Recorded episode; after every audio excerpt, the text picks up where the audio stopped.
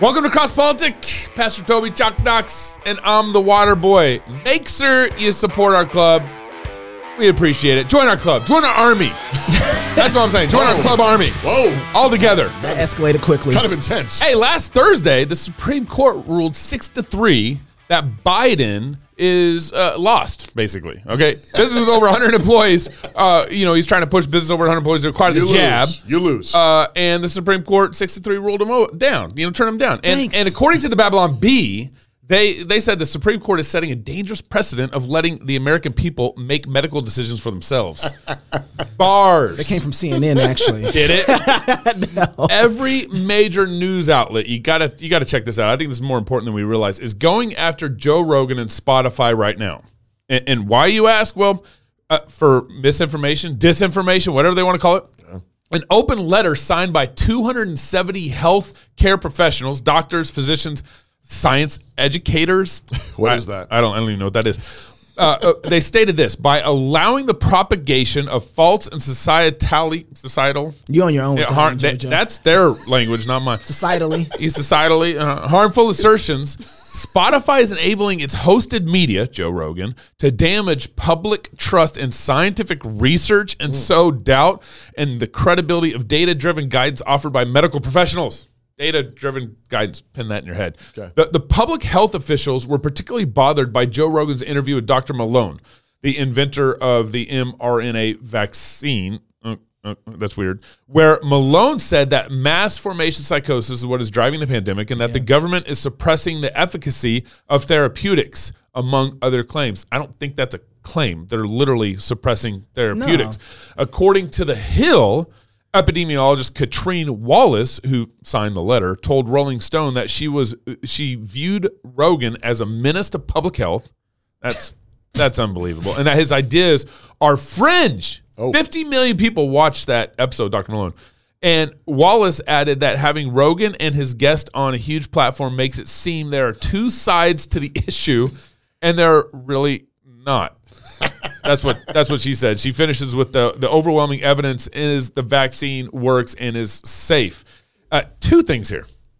Two things. Only two. There's, there's- there's a, yeah, there's a lot more. two. I got two also. Okay, note that the letter states that Joe Rogan and Spotify are damaging public trust in scientific research and sowing doubt in the credibility of data driven guidance offered by the medical professionals. Okay. That data driven thing cracks me up.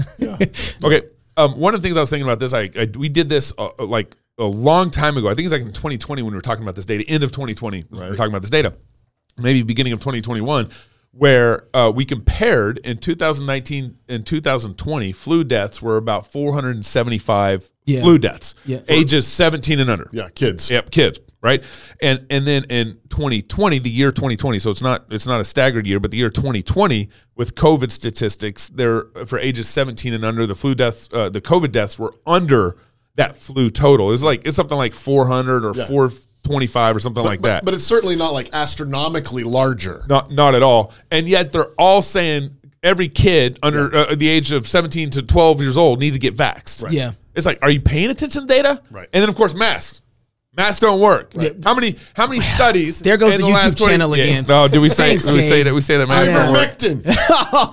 Ivermectin. Ah. now, lastly, here, and I think this is actually the most important point that's going on, besides their misinformation that they're giving Rolling Stone, which is a very credible news source, in all this. Um, both. Why not? Both. Yeah, just keep going. Why Just keep not? going. They were just not on YouTube anymore. Right.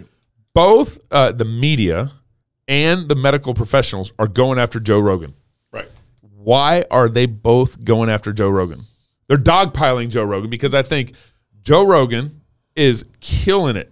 Yeah. With with uh, he is becoming a news source. In Yeah. fact, he's get the most listened to. Did you see the stats for his ratings? No. His ratings, he is like CNN and Fox and Oh, he's else. killing 'em. They're tiny. Not even compared close. to him. Killing 'em. That- They, they, I mean, he's So that's why the media is going after Right, him, right. And then the medical professionals are going after him for the same reason. Right. He's making them look bad. Right. He's making media look bad. He's making news look bad. I, I, um, I You think- have two. Well, oh, thank you. I forgot. I got two. Um, I think you mentioned this uh, off air, uh, Gabe, but I think it's a great idea that he uh, Joe Rogan ought to a- ask them to send um, one of their medical professionals to Who signed the document? uh, on, on his show. Yeah. Yeah. Have the debate. and, and do it with you know Dr. Malone, Peter Sure, McCullough. Peter McCullough, yeah. um, have the discussion. Like I mean, that's uh, that's the thing. Like he's actually like digging into the stats and saying like, well, let's do the data thing. That's right. Um, and I think that would be a great idea. Uh, the, the fact that they're just calling out there's damaging public trust in scien- scientific research. I mean, that's the thing is is that's that's nuts. Um, the, the the thing that's damaging public trust is the fact that they are not using data. Right. That, that's the thing, and I know that's what your point was. But that's big. the other thing is I wonder wondered about. Um, I thought it was cool to be a menace to society. Well, yeah, It's authentic. I thought, yeah, yeah. Right? Absolutely. I think you got this huge group think thing going on right now. right? Well, and, and- but here's something. I, so I've been thinking about this right now. We all know that the whole economy is in flux, right? Oh, flux. Is- yeah, it's, it's careening. It's careening. But I've watched Joe Rogan since News Radio, I believe. I watched him since News Radio. He came on. That's when I first saw Joe Rogan, and he was a tough guy on the show. And Joe Rogan, after while he was coming to the end of News Radio, he started doing this thing with MMA and started announcing Yeah, for free. right. With like, what is he doing? Why is he doing that for free?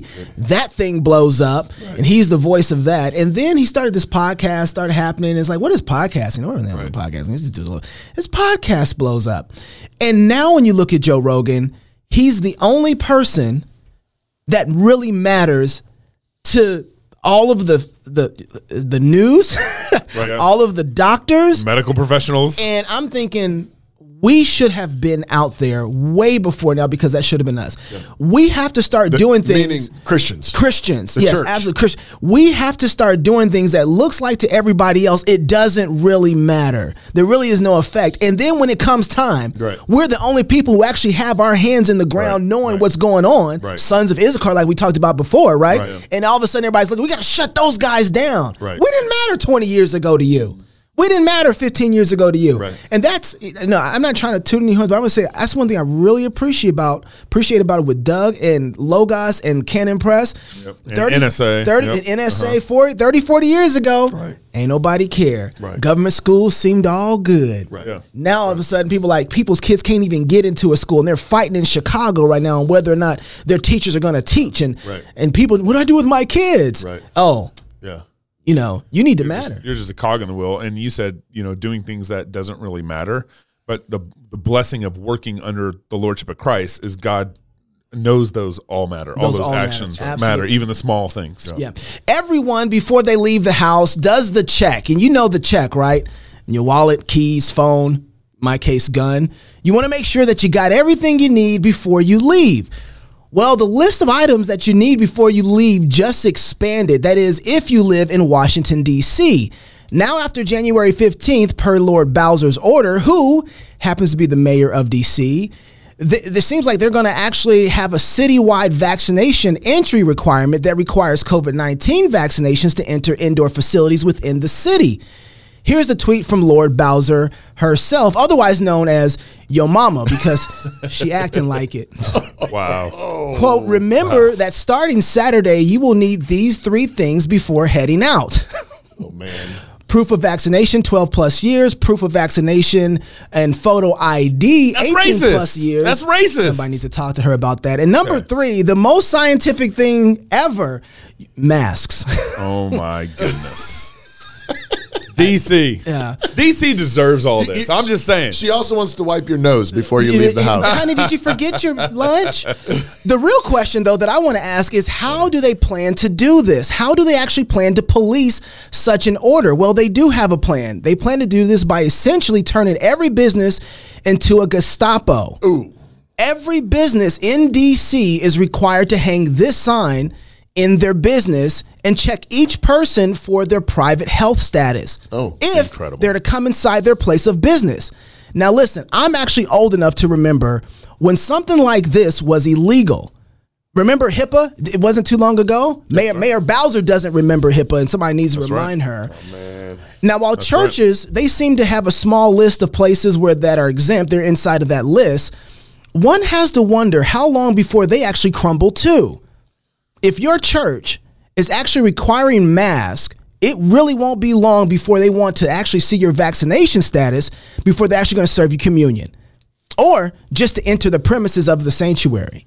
And so, Pastor, I, here's the thing that I want to know. If you're a church right now in DC, mm-hmm. what do you do? Because I don't think being quiet right now, They think they just got away with a, a fight. the- the- it's like, yes. oh, relief. We're, Chur- we're exempt. churches Right. are We're exempt, so it's all good. It reminds me of the of the conversation we had with, with Dr. Joe Boot at the midweek fix this last week when he was talking about what's going on with the um, C4 law legislation that passed Yeah. in Canada, and and the fact that there's still some Christians out there saying, well, it, it doesn't. You know, it doesn't define e- exactly what you know conversion therapy Right. is, and maybe it's maybe it's not illegal for us still to preach and teach. They're trying to find word. their own loopholes. And, and, you know, let's wait and see what the court's saying. And Dr. Boots going, what?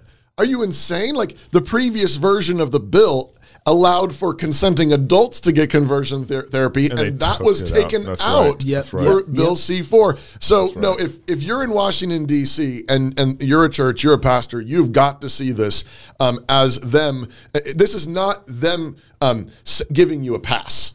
Yep. This is not them saying, "Oh, we really do support churches and their freedom." No. Right. This is them saying basically, "We don't think we can take you." We yet, could, yeah, yeah, that's right. We but, can't take you. but we'll be back for you later. Yeah. and so, so if you're a pastor right now in Washington D.C. or anywhere close to that region, you need to be seeing this as the shot over the bow. yeah, And, yeah. and, and so you've Yeah. got to be prepared. Like you've got to be pushing back, Right. Not not saying, "Oh, whew, we're safe," which is what Christians frequently do. They say, "Oh, we're we're safe." No, you're not safe. They they're coming for you. They just don't think they can take you right now. but they're coming for you. My other thought on this was, you know, if you have so so churches are allowing they don't have to check for the papers. Some they're exempt in one sense, but your people are not exempt from everywhere else they go. That's right. Your people still have to go to work. And if you are, if, if or go and go shopping, I mean, just to get food out of a grocery store, they have to enter inside of businesses. What are your people supposed to do if they can't go to work? Right. Your command is to teach them how to take dominion, Right. hard work, taking care of their families. Something like this doesn't allow somebody to take care of their families. So what? You can go to church. You can't do the other things But that you need to do. There's two kingdoms. Let that one kingdom out on Monday through Saturday, do their thing, and then the kingdom on almost threw this Sunday. pin at you. But here's the problem with that, Gabe. Here's the problem, and- Yeah. and I know you're being sarcastic, but is it it it what will happen is that your churches are going to end up empty. Yeah. Because if you can't support your family, if you can't work, Yep. if you can't go out there Monday through Saturday, can't eat. th- then you can't come to church. You're moving, you're leaving. Yeah. So, pastors, if you don't see this as an attack on your people and on your church, Yep. then you're you're not you're not connecting the dots. Mm. Yeah. Professor Ehud Qimron. I'm going That's a it. nice try. Professor Ehud Qimron. I, I think that's I think that's the right one. Head of the Department of Microbiology and Immunology at Tel Aviv University. In Israel. Uh, in yes, and is one of the leading uh, Israeli immunologists. Has written an open letter, sharply criticizing the Israeli, indeed global, management of the coronavirus pandemic. Professor Ehud, I'm just going with it, writes: "You refuse to admit that the infection comes in waves that fade by themselves." despite years of observations and scientific knowledge. You insisted on attributing every decline of a wave solely to your actions. And so, through false hmm. propaganda, you overcame the plague. And again, you defeated it. And again, and again, and again. It's probably even better in Hebrew. Hebrew, I know. I was gonna say. Yeah. those are those are all his agains. Uh, you refuse to admit that mass testing is ineffective. Yeah. Stop testing, despite your own contingency plans explicitly stating so. He actually cites a study that actually says in the fine print, we know this doesn't do anything. You refuse to admit that recovery is more protective than a vaccine. That would be natural immunity, mm-hmm. despite previous acknowledged and observations showing that non recovered vaccinated people are more likely to be infected than recovered people. Wow. You refuse to admit that the vaccinated are contagious despite the observations. Based on this, you hope to achieve herd immunity by vaccination, and you failed in that as well. Bars. You insisted on ignoring the fact that the disease is dozens of times more dangerous for risk groups and older adults than for young people who are not in risk groups. Despite the knowledge Did they say not in risk groups? there's there's actually not risk groups. I know that came, and this we've known this from China as early as to uh, 2020. Yeah. Um, th- this is this is just nuts. Um, you know what he's what he's pointing out. So he, this is an open letter. And um, he goes on to say you refuse to adopt the Barrington Declaration, signed by more than 60,000 scientists and medical professionals. Were there medical educators in, in that? Maybe, but but remember, how many were in your in the, in the group that signed the letter? 270. 270. And Rolling Stone is like, you know, lighting their hair on fire and, you know, and, and breathing heavy into a bag. That's 270 medical professionals. Yeah. There are 60,000 scientists and medical professionals and other common sense, you know, uh, science uh, uh, educators who have signed the Barrington Declaration. Yeah. Um, and he says, you, cho- you chose rather to ridicule, slander, distort, and discredit them. Wasn't Ehud the guy in scriptures who killed the Left-handed. man and woman? Uh, Left-handed or or he ki- came in and killed the king with his Yes, Is this my new story or not, Gabe? Oh, is that is that where you're going with it? Hey, hey. I mean- I, I'm just saying. I mean, I just I mean, you're you gonna let me? You're gonna let me say something? I bleed scripture. I mean, who, who's the who's Just not the- facts. Who's the pastor? Who's the pastor in this room? You, you, you. Why am I in the middle of Who's this? got the Bible open? No, Read the text. Read it. Read it. You raise the offerings, he does the preaching. never, Come on, man. never mind. Never mind. Never mind. What did you want to say about Ehud? I, I was just saying, wasn't he that guy? He he was a guy. He was that yeah, guy. that's actually my favorite thing about this story. That's Was that funny. His name is Ehud. It's left-handed. Left-handed Ehud. and he crawled. It's you know what's amazing about that story? He crawled out through the sewer. Yeah, man. He crawled Ju- out through Judges- the crack. Judges so three. Even even though it was Judges three. yeah, even though and so even though it was a victory, it wasn't the kind of victory that was noble. Yeah, you no, know. no, no, no, it was, oh, no. He was, yeah, he was, uh, he, he was, he was roughing it. He was roughing it. He, he, he was an undercover assassin. And that's the kind of place that they were in where they needed the kind of victory that came about like that. And that's exactly the kind of place that we're in right now. The second page of, of Ehud's letter, Professor Ehud, again, this is an open letter. Um, this uh, uh, um, immunologist, Tel Aviv. Um, his second letter is all about how the government has destroyed public trust. This goes back to the accusations of the- Rogan, of the- yep. against Rogan that he's destroying public Wow, trust. yeah. But but he says after listing all of these pla- ways where they have um, um, blatantly failed, Yeah. Yeah. completely brazenly failed and failed to acknowledge that they were wrong in any way shape or form and every little wave of you know relaxing they say hey look we saved everybody again, again and again and again He- the whole second page is all about how the government has destroyed public trust um, including and, and specifically how they have um, begun treating the unvaccinated which is what we've been Wow. um, talking about uh, today You know, this guy's not dead. Yeah, Pastor, this is this mean, is wait- well. he better have a good wait security for it. team. Yeah. Hillary will get to him pretty soon. yeah. one of the things that's really been interesting to me, though, Pastor, is that I've been thinking about general revelation and special revelation, Mm-hmm. and thinking about general revelation, um, or n- what people call natural law. Yeah. it- it's God's revelation still. Absolutely. And one of the things that's a grace inside of that revelation, it still reminds you when you're missing it. right and so the way the world has been working Right. has been letting all of our scientists know you've been missing it Right. a lot and really bad. And and this is one of those like general revelation, like boom, boom, boom, you've been missing it. Professor Ehud ends the whole letter with these two sentences. There is currently no medical emergency, but you have been cultivating such a condition for two years now because of lust for power, budgets, and control. Hmm. The only emergency now is that you still set policies and hold huge budgets for propaganda and psychological Wow. engineering instead of directing them to strengthen the healthcare system. That's incredible. Mm. That's Um, incredible. I, I mean, th- he pulled out his left hand dagger and he thrust it right into obese Moabite King Eglon's belly. Remember And it that? folded over and which on is a great picture of our statist. Um, I, I like to call it Jabba the Hutt.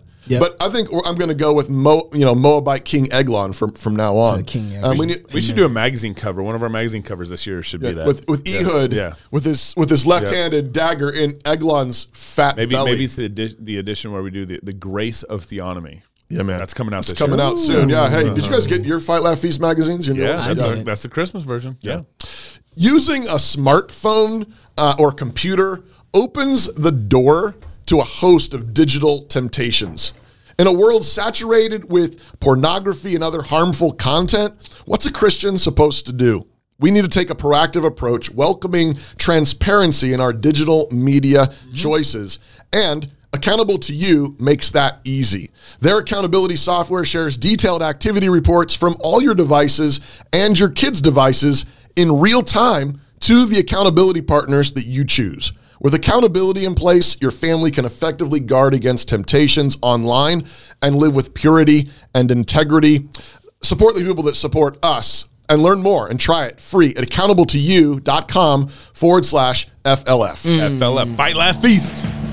All right, so coming up next on Cross Politic, we don't know, but we're about to find out. I do know. I do know on the third segment.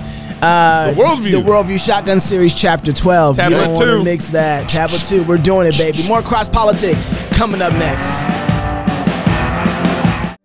Hi, I'm Robert Bortins, CEO of Classical Conversations.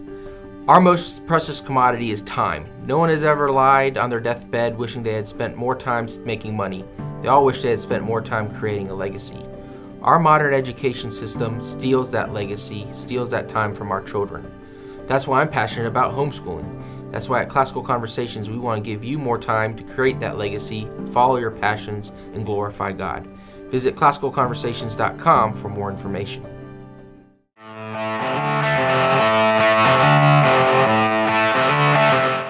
You're a lying dog faced pony shoulder. I just thought I'd throw that in there. Already?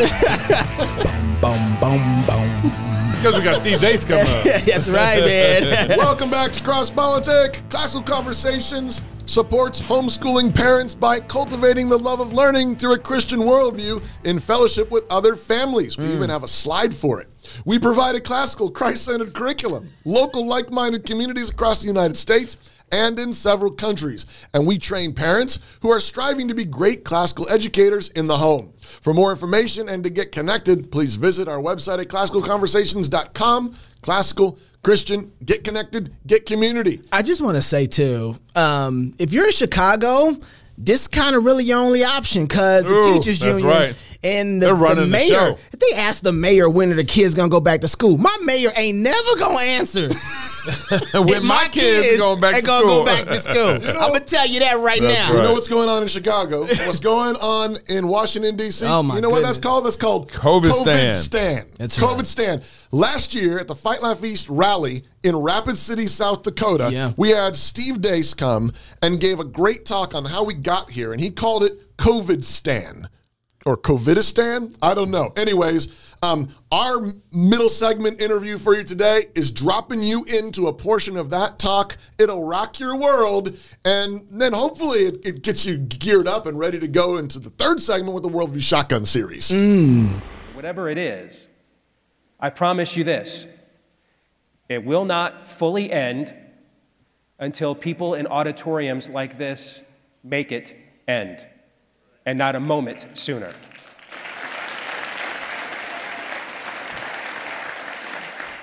But you have other people here this weekend to help you with that part of it. I'm here, I traveled this way because I wanted to lay the land of what you're up against and why.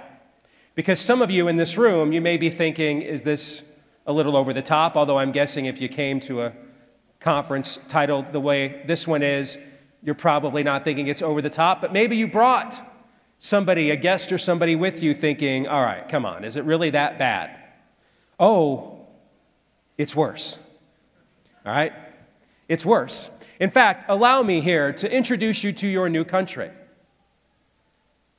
Whether you like it or not, you are all now proud residents of a new place called COVIDstan. America has been rebirthed, reborn into a new country called COVIDstan, where if a magic phrase is uttered, if a magic word is said, Constitution, what's that? Or as the great prophets Cheech and Chong once said, isn't that it back on the bumper, man? Okay, we don't know what that is. All right, Bill of Rights, what are those, right? Um, laws of nature and nature's God. Uh, we worship a different God here in COVIDstan. Now, if you think this is radical, if you think that this is simply the result of a temporary loss of sanity by your government officials, and that they will eventually one day, there will be a day, one day, where Anthony Fauci will stand up and look at all of you and say, like Han Solo, you're all clear, kid. Now let's blow this thing and go home. That day's never coming. In fact, it's far more likely Anthony Fauci will outlive everyone in this room, including your children, like MODOK in a screen. All right? Posthumously, you will be taking orders. Modified organism designed only for killing. That's what MODOK stands for. All right? That you'll be taking posthumous orders on a screen from the likes of Anthony Fauci, because that's the road that we are heading down as a civilization. Now, you might say, but Steve, the whole world is doing this. So, what's your point? Um, we're America. I don't know about the rest of you, but we kind of got to be America by not doing all the really stupid crap the rest of the world does, right? Okay. So, four things you need to know this morning, and then I want to take your questions, especially the snotty ones, okay? All right, so here's the first thing you need to know about COVID Stan. Number one, COVID Stan is not an outlier. This is not a one off event, it's a harvest. This is not a one off event, it's a fulfillment of numerous other events. Isn't it just truly amazing? how they had all their talking points ready to go. Weird. Vaccines, vaccine passports, lockdowns, shutdowns. It's just truly, and how they were just, man, if we didn't have Wuhan for luck, we just have no luck at all around here, right? I mean, they just, they just knew exactly. They had everything lined up, everybody singing from the same hymnal, ready to act. Now, if you live in a few places, where I live in Iowa, here in South Dakota would be another, there have been a few places, isolated places, that have pushed back on this, that have become control groups. Around the 1st of February, my home state of Iowa ended all COVID restrictions, ended them all. We were actually the first state to reopen by gubernatorial decree the 1st of May last year, so one year ago this weekend. Not, we opened up, we have 99 counties, we opened up 93 of them. The six most populous ones, we held them back for a couple of weeks to see what the initial reopening would look like. So, of course, knowing me, if you listen to my show, I took my wife and we just went to one of the counties that was already open for the weekend, rented a hotel room and got away for a weekend and went back to America for a weekend, waiting for it to reopen where we lived. But ever since then, it's been essentially reopened our state has been. We've been going to the movies in Iowa since the first of last May. Early February, we ended all the restrictions. The Washington Post ran a story with the headline Welcome to Iowa, a state that doesn't care whether you live or die. what do you think are now when we since we've reopened everything and our governor's no dummy she reopened everything right before all the state high school tournaments were about to start okay the peasants were going to storm the bastille if there wasn't going to be a state wrestling tournament in iowa folks okay but lo and behold we had state wrestling boys and girls basketball all these tournaments and yet what do you guys think has happened to our daily deaths with COVID in Iowa since we reopened in February. You know, the warm time of year. What do you think has happened to our epidemiological curve in Iowa since we reopened? It has plummeted. It has plummeted.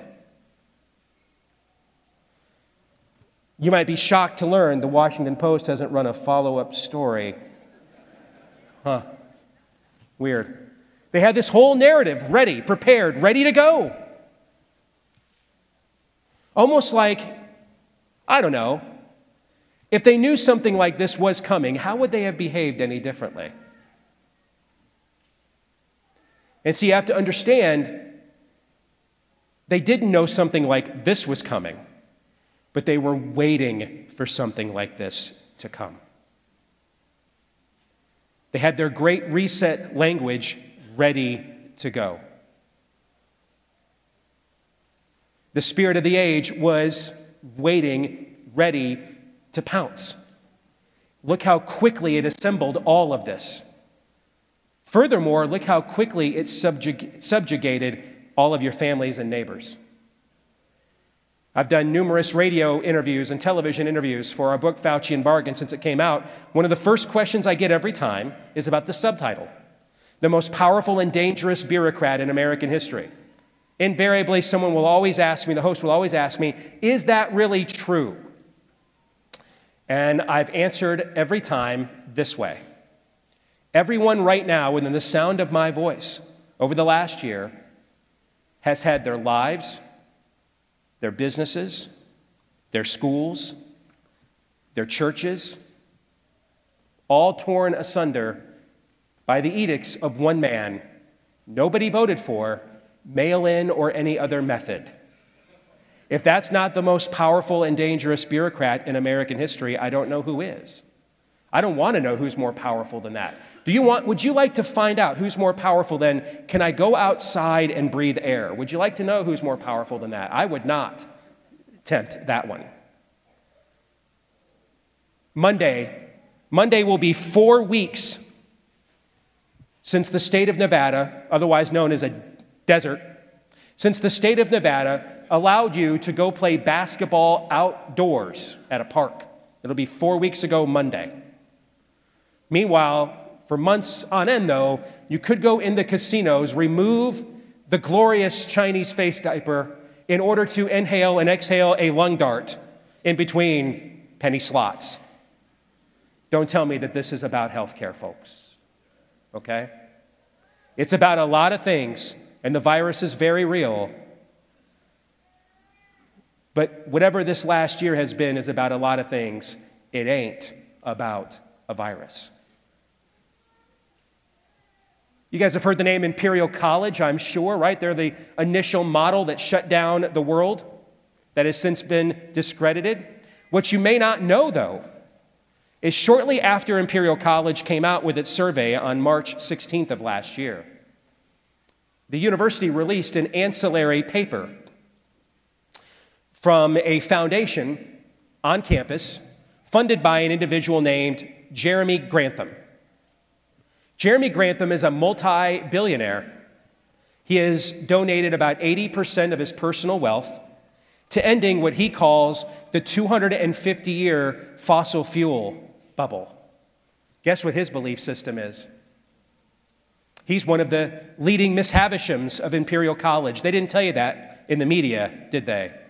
They didn't tell you about who their donors were, did they?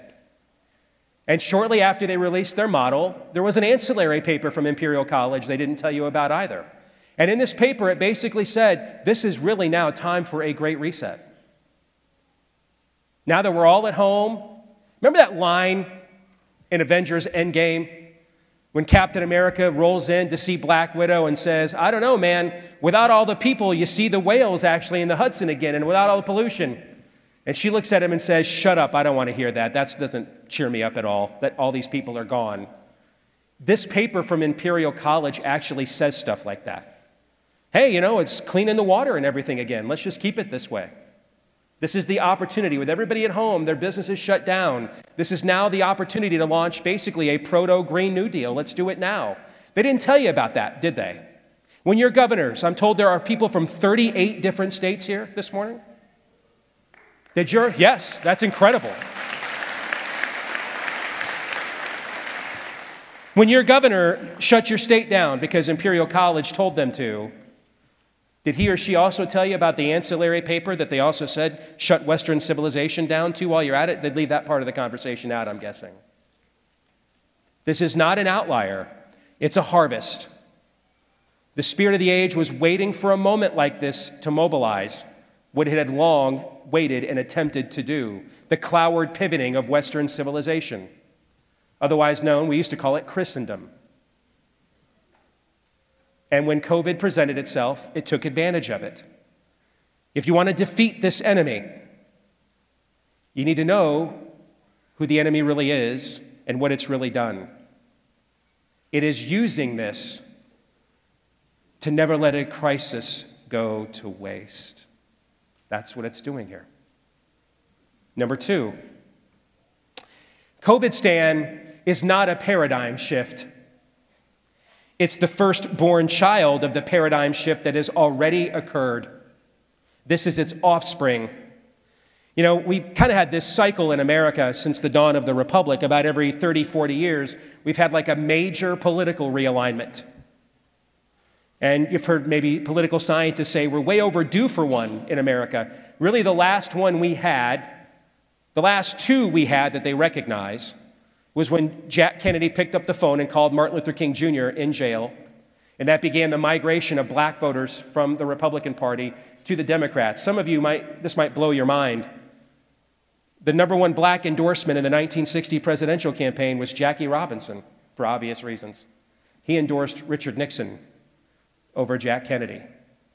It was a major upset in 1948 when Harry Truman got like 40% of the black vote. That's why he upset Thomas Dewey. The polls didn't bother polling black people back then. And it was just assumed they all vote Republican because of Lincoln the Emancipator. But Truman was the first to fully integrate the military. And for that, he got, an um, he got really an unrecognizable amount of black voters. And that's what propelled him to his win over Thomas Dewey. Jack Kennedy completed that migration in 1960. Since 1964, Republicans have gotten 12% of the black vote twice.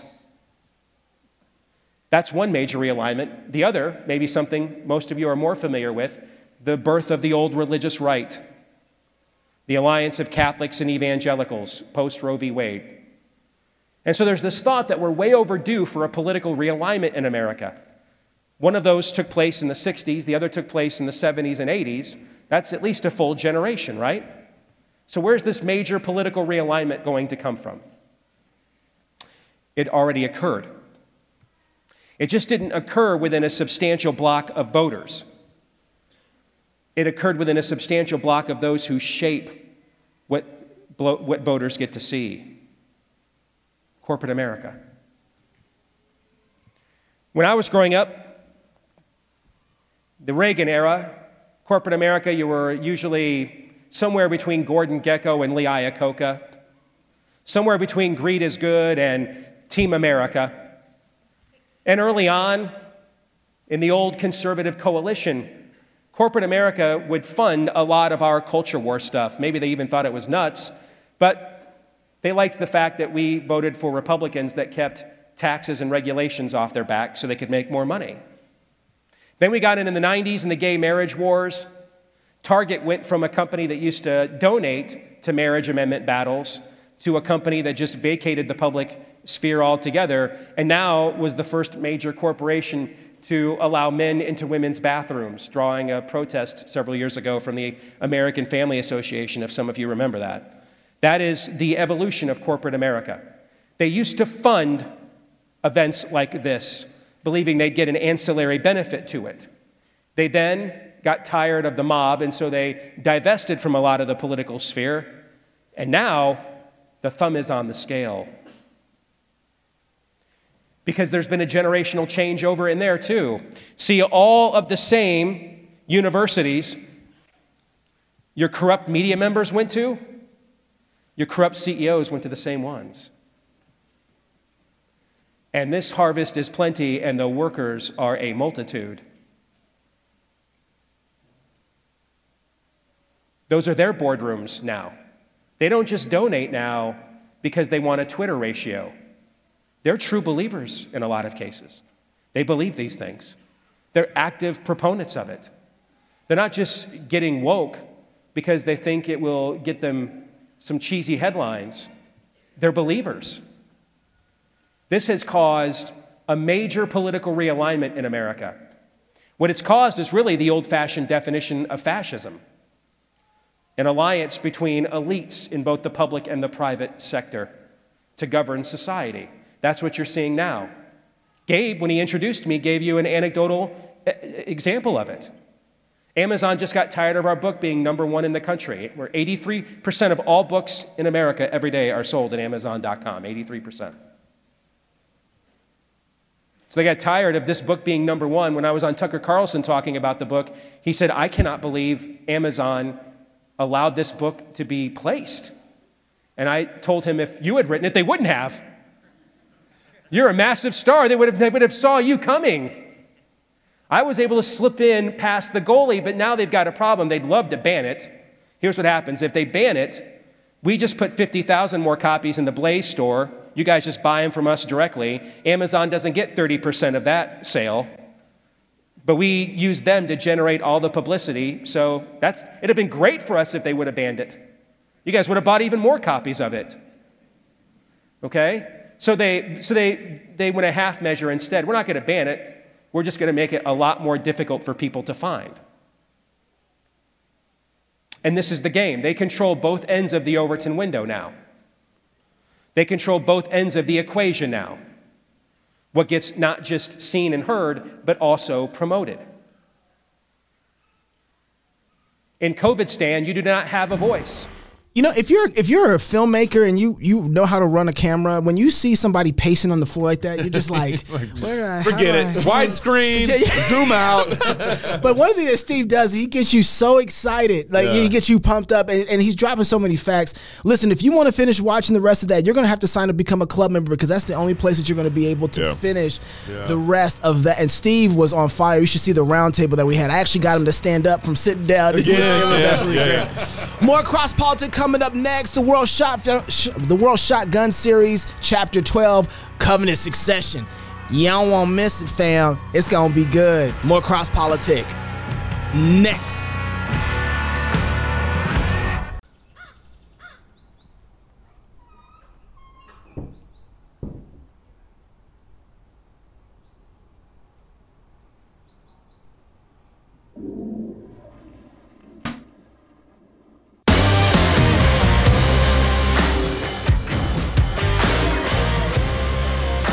Y'all ready for some more? I am. You ready for some more? Let's do it. Are you hungry? Welcome back to Cross Politic on the Fight Laugh Feast Network. This segment is brought to you by Dime Payments. It's a Christian-owned processing payment business. Every business needs a payment process system. So please go to dimepayments.com forward slash FLF and sign your business up. Working with them supports us. They won't cancel you like Stripe canceled President Trump. Yep. They won't cancel mm. you like MailChimp, more like MailChump. Canceled the Babylon Bee. Check them out. I missed that. At least have a phone call and tell them that Cross Politics sent you. Go to dimepayments.com forward slash FLF. Oh, you know what time it is. You guys ready? Yeah, baby. Buckle up. Chapter 12 hmm. Covenant Succession. Success. Shun. I like that. Hmm. Have you learned it yet? You know where to stop at? Here we go. Fill in the gut.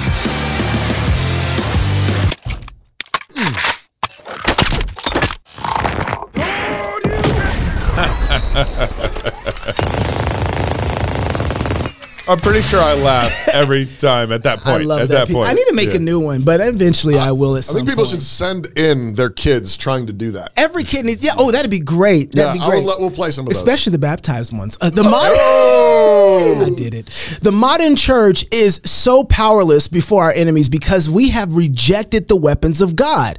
What weapons, you might be asking? Well, the weapons that are our children. As arrows are on the hand of a mighty man, so are the children of youth. Happy is the man that hath his quiver full of them. Love that quiver full of them. They shall not be ashamed, but they shall speak with the enemies in the gate. That's Psalm 127. Or Psalm 8. Out of the mouth of babes and sucklings hast thou ordained strength hmm. because of thine enemies, that thou mightest still the enemy and the avenger. That's Psalm 8 too. Jesus says something similar in the gospel. When the disciples asked him, Who is the greatest in the kingdom of heaven? Jesus set a little child in the midst of them and said that unless they become like the little children, they could not enter the kingdom. Children are the greatest in the kingdom. That's Matthew 18 and 4. So children are arrows, children silence enemies, Yep. and children are the greatest in the kingdom. But we flipped it all upside down and backwards. Yep. Yes, we have. The, the Christian church has largely swallowed the lies of the world that children are, at best, family accessories, you know, add ons for Christmas pictures. That's right. And they're inconvenient at worst. We put them in daycares and children's church and Sunday schools and youth groups down in the basement. That's right. And we tell them that when they grow up and become as boring and stuffy and arrogant as we are, then they can be Christians too. That's that's not a good arrow right there. You don't want that. No. But the Bible says the opposite. The Bible says that our children are weapons. They fight the enemies of God with their uh, infant cries, with their childish singing, and with their childlike faith. They are the great ones in the kingdom. I love how in church there's always like this sort of echo of the amens. You know, the amen and then all the amen. Yeah, I love that. I A love delay, when kind of a delay. That's Yeah. our weapons right there. right. That's, That's that's, that's an extra shot over That's the bow. right. But children are not automatic blessings. We all know some family that had six or eight kids, and now they're all drug dealers and hellions. Yeah, they're, they're arrows, but they're broken arrows, more like boomerang arrows. They're shooting the wrong way. But the Bible does not teach that it's uh, just a crapshoot. It's not random. God is sovereign over the salvation of every individual, and we do not uh, have power to save, obviously. Regeneration is a work of the Spirit, but we are called upon God to believe in God for the salvation of our children. The most important work that we do in raising our children as faithful kingdom warriors is believing, uh, parents believing the promises of God. Right. That's that's really really key. The most important thing we do as parents is believe the promises of God. Some people think that those promises of God for our children were only in the Old Testament, only the Old Covenant. Yeah. But uh, sorry, you're wrong. Uh, the Old Testament actually foretold the new covenant would include our children. That's right. Quote, and they shall be my people, and I will be their God, and I will give them one heart and one way, that they may fear me forever. For the good of them and for the good of their children after them, and I will make an everlasting covenant with them that I will not turn away from them to do them good, but I will put my fear in their hearts that they shall not depart from me. That's Jeremiah 32 and 38. Amen. So, this prophecy of the new covenant is God's promise that he will do good to his people and to their children. Man, praise God. That's the new covenant. He will put his fear in their hearts so that they will not depart from him. This, he says, is his everlasting covenant. You can find the same thing in Ezekiel 37, where it says the Messiah, the new King David, will, will reign over the people and their children and their children's children forever. This is God's covenant of peace, his everlasting covenant with them. Isaiah says in the new covenant, they shall not labor in vain, nor bring forth trouble. They are the seed of the blessed of the Lord, and their offspring is with them. That's Isaiah 65. The children of believers are called to the blessed of the Lord. They're called the blessed of the Lord. That's what children of believers are called. In the new covenant, that's foretold of the old covenant.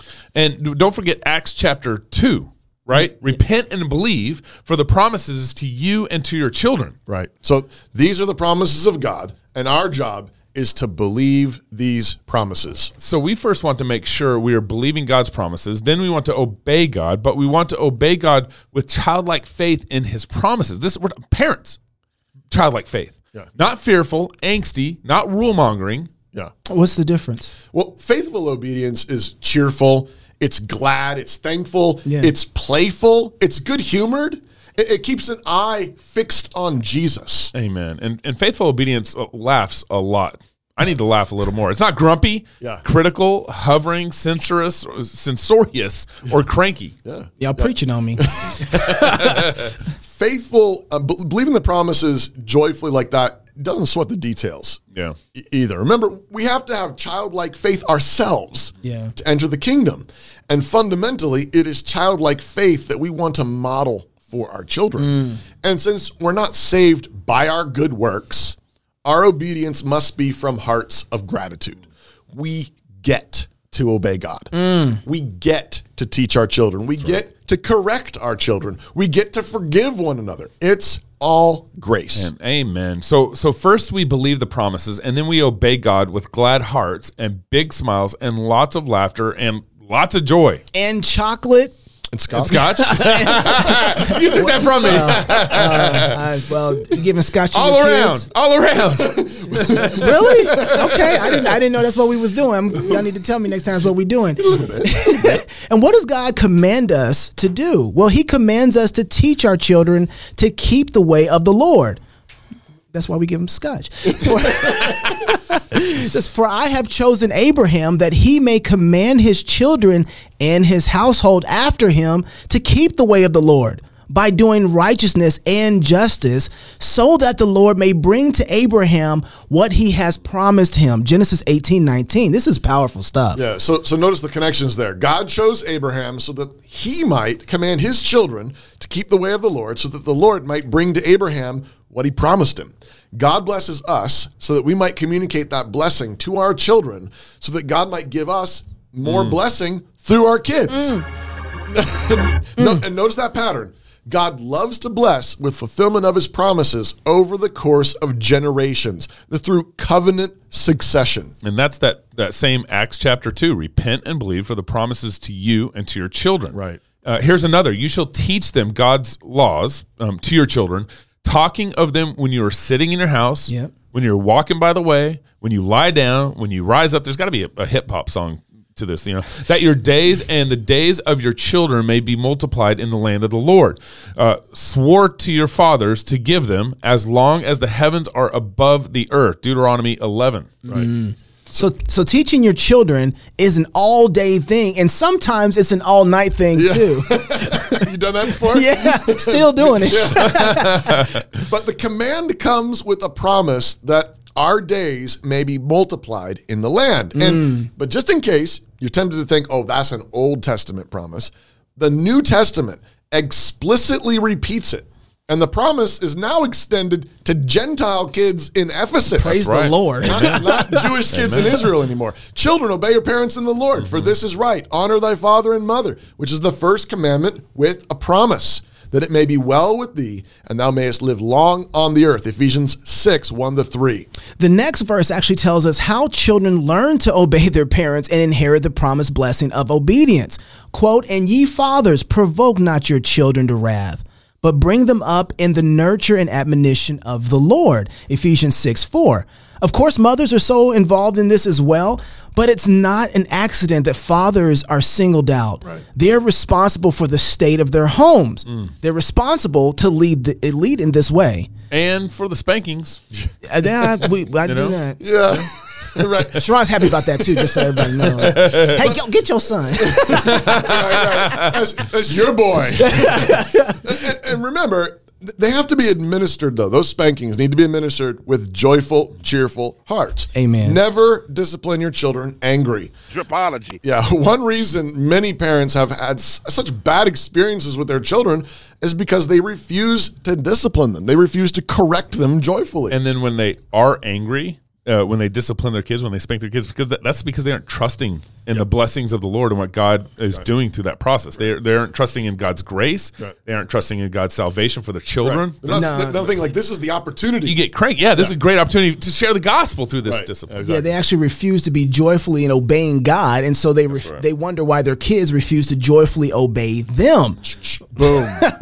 God says, "He that that spareth his rod hateth his son, but he that loveth him chasteneth him, and betimes Bedtimes. in bedtime Chasing him B-times? At bedtimes. at bedtime." That's King James. Be- times it means timely in a hmm. timely way. Oh, okay, if you love your kid, you're chasing him when he needs it. That's it. helpful. right away. Thank you for interpreting King James for me. Well, we need a little more poetry in our life. If you refuse to spank your children, you are actively hating your child. yeah, Foolishness is bound in the heart of a child, but the rod of correction shall drive it far from him. Proverbs twenty-two fifteen. And parents, you need to write that on your heart. yeah. Modern psychologists say that spanking is bad for a child, Boo. but they're wrong. But they think drugs are good for children. They sure do. Right. But the backwards. Bible says, "Withhold not correction from the child, for if thou beatest him with the rod, he shall not die." That's in the Bible, you guys. It's probably illegal in several states. thou shalt beat him with the rod, and shalt deliver his soul from hell. Proverbs 23, 13 through 14. Now, again, remember, we're talking about doing this in a disciplined way,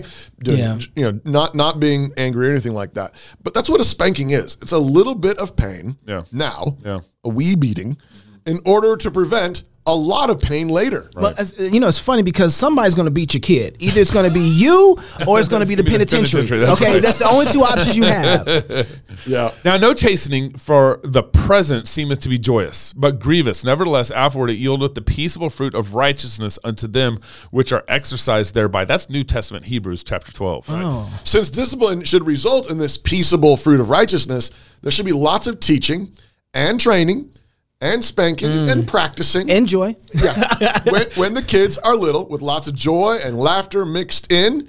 And the idea should be to slowly take the training wheels off. Mm. There should be fewer and fewer spanks as they go through the elementary years. And you want to be aiming for teenagers who are basically mature adults preparing to leave. That's called shooting an arrow right, right, there. yeah. That's what Not a that is. boomerang arrow either. Yeah, that's right. That's, the temptation is to get this backwards, to go light on the sins when the kids are little, and the sins are, you know, maybe, maybe what we describe as cute, Right. and, and then try to clamp down when they become teenagers, and that doesn't work. Right. Uh, uh, Pastor Wilson likes to say that our job as parents is not merely to get our kids to conform to the standard, and this is so important.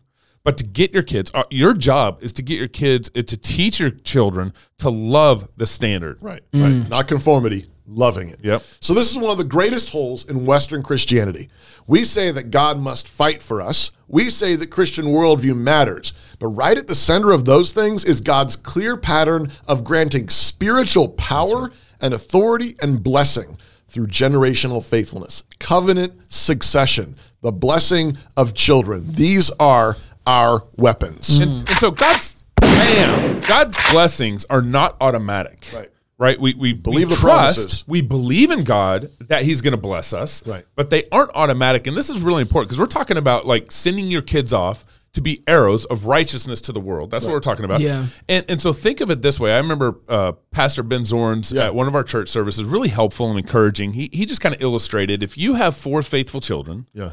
And then your kids grow up to get married and have four faithful, each four kids have four faithful children. And you just kind of exponentially roll that out over a 100, 150 years. Well, you should, by the end of that process, in about 100, 150 years, you should have about four or 500,000 faithful Christian covenantal mm. descendants running around. Mm. Now, you apply that to like a state like Idaho, and it takes about 300,000 votes to get a governor. Yeah. Well, know- you, you actually, your family runs Idaho at that point. Yeah, yeah. You know, Yeah. We know what yeah. we know what Gabe's aiming for. that's covenantal. That's covenantal faithfulness. You know who's making that, running that calculation? The world's running that calculation. That's why they want your kids That's in their why they want your schools. kids. You know, there's two things that I thought about when we talks about um, arrows going out. One of the things that we don't do very well as a, we get like even the people who get this, and this is kind of maybe pointed mostly at Presbyterians and people who understand covenant succession a little better. Um, we fail in pointing arrows at clear targets. And what I mean by that is that we are totally amazed when fathers like Serena Williams, Venus Williams' dad, Yeah. um, and and they and these other people who put their kids Tiger of- Woods. Tiger Woods' father, yeah. but they they focus very narrowly on this is what you're going to do. Yeah. Daddy can't go play golf, but my son is going to change the game, and so Yeah. I'm going to focus my life and my intention on you developing a craft so I can shoot you into the arena of golf, basketball, or football. We know what our kids are right. and we know what God has given us and how He has given us them to change the world. Why don't we say, man, we need a good mayor? Yeah. Andrew, you're going to be trained to be a mayor. I want Andrew. All for right, dude, seriously. If you know, if you know Andrew, I will Yeah. vote for Andrew you know. Yeah. I'm- and, you know, and there's a we need a governor, we need a president, Yeah. and we need to specifically say we need a godly president, we need a godly sheriff, a godly uh, uh, uh, police chief. We need and train our kids right. specifically to shoot in these. And you know what? That kind of effect, the world gets that. They understand that. And we not only need to believe that, but start operating in that, you know, in that way. Right. Believe those promises and then act on those promises. If they're true, do them. well, this is really important for parents. Like, you know, presumption is a sin. Right. But you know, presuming that my kids are going to grow up and be Christians. Yeah. That's that's Right. that's No, no, presuming. no. That's, That's a sin. What we're talking about is being faithful and trusting in God. Right. And that's where parents can can can stumble in all this. Right. Where they kind of especially those who are in the Presbyterian world, they kind of just saying, Hey, we're going through all the steps. I baptized my kid. Right. My Right. kid takes the Lord's Supper and all this stuff. And it's like, no, that's presumption. Right. And what you need to be doing is faithfully trusting in God for That's the salvation right. of your kids and that they will be arrows as you launch them out into the world. Mm. Amen. Amen. Covenant Succession chapter. Oh, I need to. I need to do this. Go baptize your kids if you have children. I just, I just, I couldn't, I didn't haven't had a How could chance. you and I not just do wanted that? to. Yeah, right.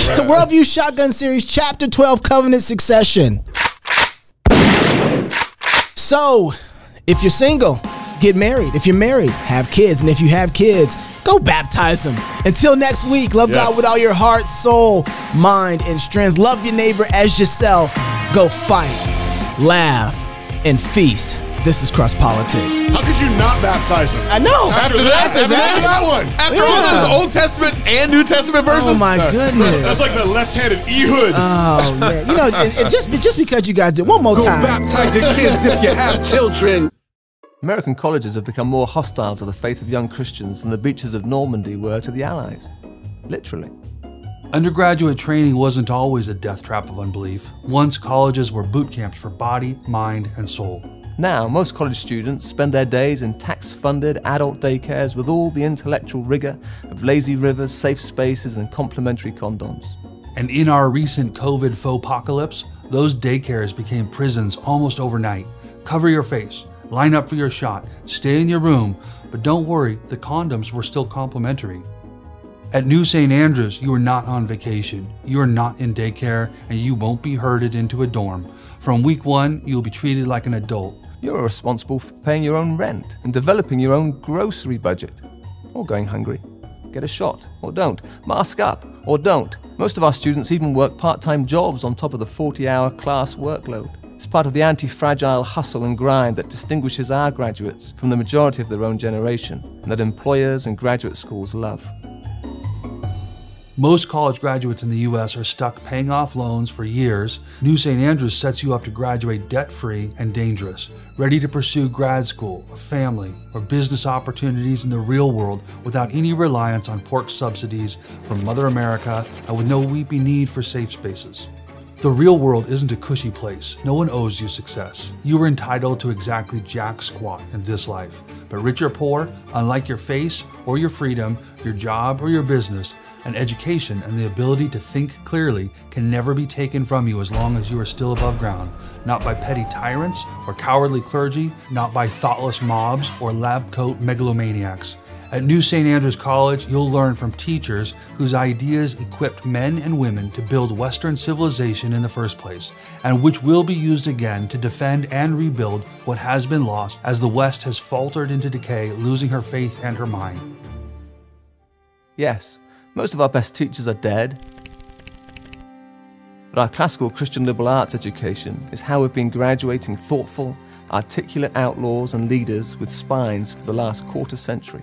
The intellectual and theological bedrock beneath the Judeo Christian West is what you'll study, engage with, write about, and own. It is what you will debate in class and present in public as you learn to live like forbidden fire, surrounded by the darkness of unbelief, manifesting God's truth, goodness, and beauty to all who live around you. Training like this can't happen over Zoom. At New St. Andrews, we believe whoever walks with the wise becomes wise, but a companion of real or virtual fools will suffer harm. Your peers shouldn't be your spiritual leaders. You should have a real, flesh and blood, in person church for that. NSA is in the heart of downtown Moscow, Idaho, where you will witness men and women building Christendom on every corner. Where else are you going to be able to break bread in your professors' homes, debate great literature with them while their kids are playing, sing psalms while being arrested with them, catch turtles with them? No one comes to NSA to get lost in the crowd. You might be able to hide in a graduating class of thousands, but our classes are better measured in dozens. You will grow in this program or you will tap out. And when you finish, you'll be ready for life in whatever moments and scenes and struggles God may have prepared for you. We are training students who worship and march and study and fellowship and sing and write and start businesses and raise kids that no one can mask, cancel, or bury. We follow the King of Kings who knew the way through the mob and out of the grave. We fight to rebuild Christendom in the ruins, in our families, and in our businesses, in the cities where we live, in the countries where we go, in the congregations where we worship. Your mom may worry that Moscow, Idaho is many miles from home. She should worry more about how spiritually distant even a nearby godless campus is. After four years in a Christian community like ours, you will grow much closer to your family. Don't stay distant. Click the link today to schedule a visit to New St Andrews College.